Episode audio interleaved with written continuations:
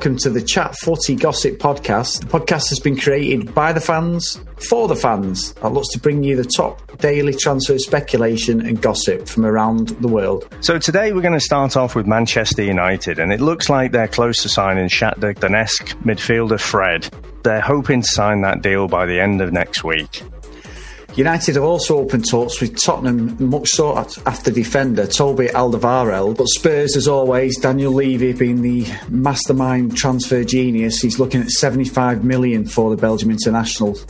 That story's in the uh, Mirror today, by the way. And according to ESPN, so this may be Spurs lining up a replacement. So they they're looking to sign West Brom's Egyptian centre back Ahmed Hegazi from West Brom. Back up to Manchester, and Manchester City again are chasing the much sought after Riyad Mahrez, who unfortunately his last minute deal fell through in January. This looks like it's going to be another summer tug of war between the two teams. Um, we'll keep you posted on any sort of transfer happenings and talks within the next few days. And sticking with Leicester, so Mahrez's teammate up there, Jamie Vardy, uh, says that the potential transfer to Arsenal was playing on his mind back in Euro 2016. Moving over to Chelsea, uh, Chelsea legend Michael Ballack is looking at a return to Stamford Bridge to become the new club's director of football. Whether this is to do with potential leaving of Antonio Conte, we'll just have to wait and see in the coming weeks. Former Napoli boss Maurizio Sarri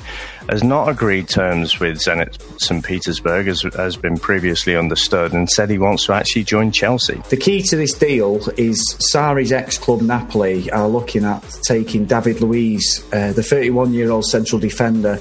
Looks like it's another big money transfer in the next couple of weeks if he does leave. He's been out of favour for quite some time there and possibly an outgoing for Chelsea. So Alvaro Morata has been spotted with his agent meeting the Juventus sporting director. Uh, West Ham now. Uh, West Ham's new manager, Manuel Pellegrini, uh, wants to take the Reims goalkeeper, Edouard Mendy uh, make him his first signing. Um, obviously, Joe Hart's contract has run out now, and he will be going back to Manchester City unless they find a replacement. And the Liverpool Echo reports that Leighton Baines doesn't have any intention of leaving, despite the fact he's been linked with uh, a move to the Major League Soccer in the US. Going back up north, back up to the Toon, Newcastle midfielder Mikel Merino the 21 year old has been linked with Real Betis, uh, also previously linked with Atletico Bilbao, so we'll keep you posted on that one if the transfer does go through. And West Brom striker Salman Rondon might be on his way out the country, so Atletico Madrid and Inter Milan are both after his signature, and he's rated at around 16 million after West Brom were relegated last year.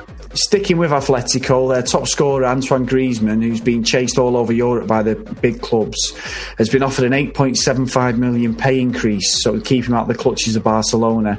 Uh, this one's been reported in the Daily Mail today, and that, this actually is looking more and more likely due to some comments Lionel Messi made in the press about bringing the best to them, even within Spain in the last couple of days. And according to Martin Skrtel, his move from Fenerbahce to Rangers may be off because the Scottish club just can't find the funds. In other news, the 52 year old riddle of who stole the Jules Rimet World Cup trophy in 1966 before it was finally found by a dog named Pickles has been solved.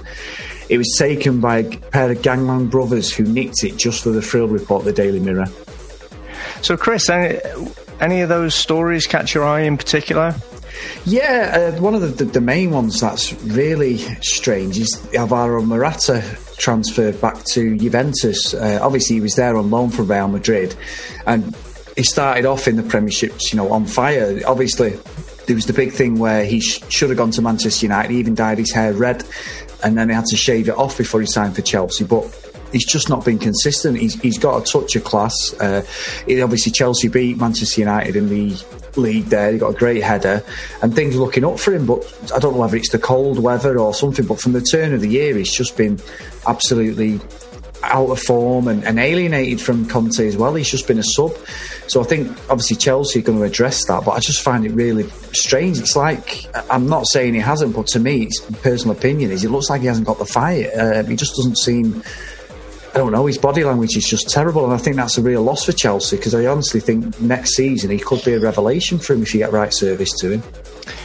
Yeah, I guess the, he's not the first striker who's who's been elbowed out the club as well, though. No, no. It's happened a few times, hasn't it? Yeah, uh, Costa obviously was was a was a very strange transfer last year, wasn't it? Yeah, and he was. I know he was niggly and, and he always got involved in confrontation on pitch, but he was a great player, Costa, and he always provided the goals. He had that. He was. He wasn't as good as what Drogba was, but he had that presence for Chelsea. So when even when away games, he just put himself about one team. He was such a good. Uh, he's an integral part of their team. Yeah, absolutely, and he just had that bit of nastiness, didn't he? You know that all the other teams love to hate him, but you know you can imagine you can bet if he was on your own side, you, would quite like him. Yeah, oh yeah, he's been love to hate. It, it, it, definitely, I'm totally with you, Dave. Uh, so we'll have to just keep. Obviously, we're going to keep reporting on this, so we'll just see how that one goes. Now, what about yourself, Dave? So I think the the Manchester United stories are, are, quite interesting. So again, I, uh, where Mourinho's going to take that squad will be interesting. I think the the centre back positions are, are, a bit of a weak area there, um, but I'm not really sure if he buys Fred what what he's getting that he doesn't already have in the squad.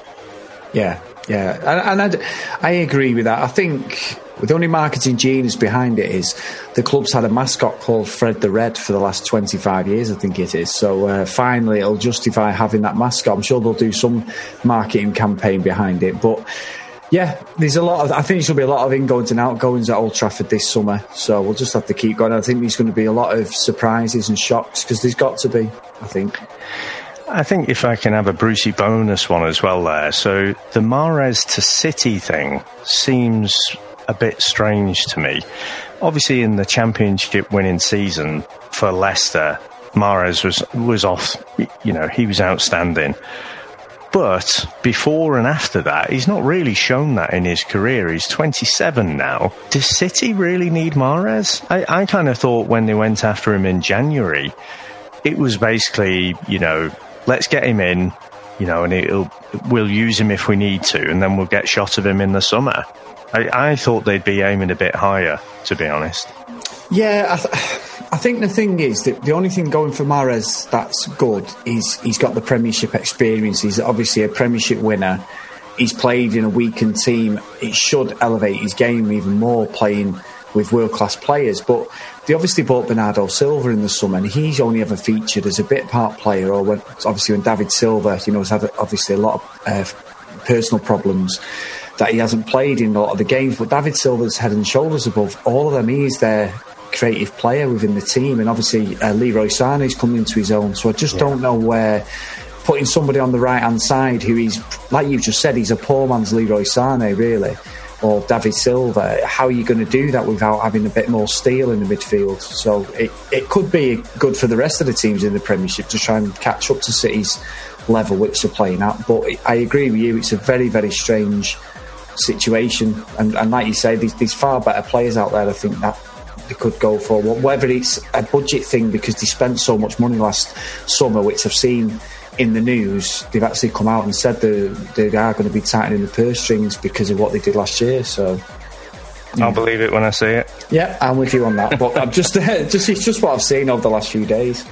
If you'd like to get in touch with us, you can reach us on Twitter at chatfootygossip or you can email us at chatfootygossippodcast at gmail.com and we'll be looking to retweet any interesting transfer gossip you send our way. The Chat Footy Gossip podcast is part of the Whatever Entertainment Network. We have various podcasts going under the same banner. The links are all in the episode notes. Please give us a listen, a follow, and we would love some five star reviews. Thank you.